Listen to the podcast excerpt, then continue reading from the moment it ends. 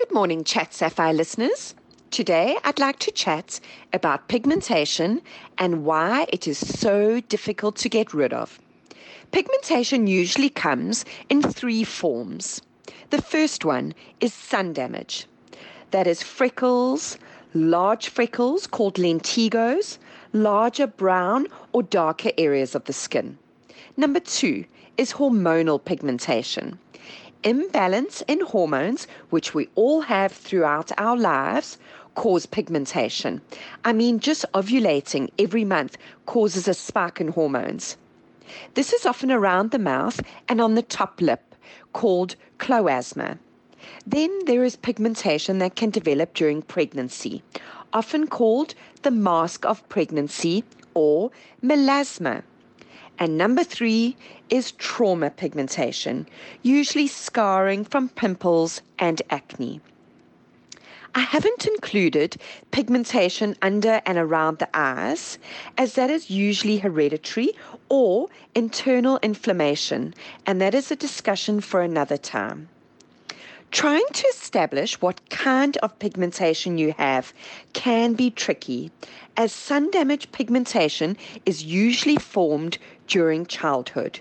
And the nature of pigmentation is that it will darken over time as underlying pigment starts coming to the surface and the sun will darken existing pigment. Often, pigmentation becomes noticeable it has taken years to develop and is not easy to remove or lighten.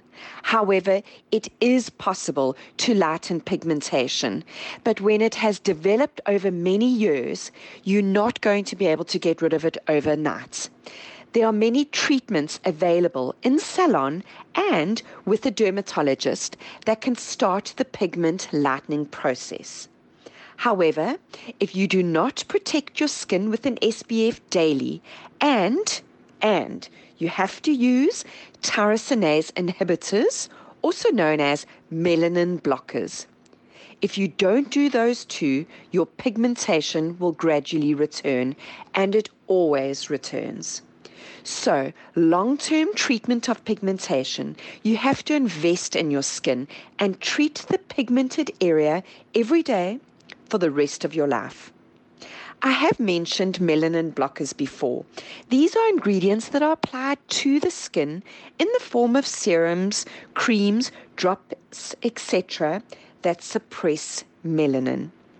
Examples of melanin blockers are vitamin A, vitamin C, niacinamide, licorice extract, kojic acid, arbutin, and there are many more. I would suggest, though, protecting the skin from early on in life. That way, the pigment won't be able to form and it will save you time and money later on in life. That's it from me today, Pierre Moriarty. I'll be back next week with more glowing skin tips. Stay safe, lovelies.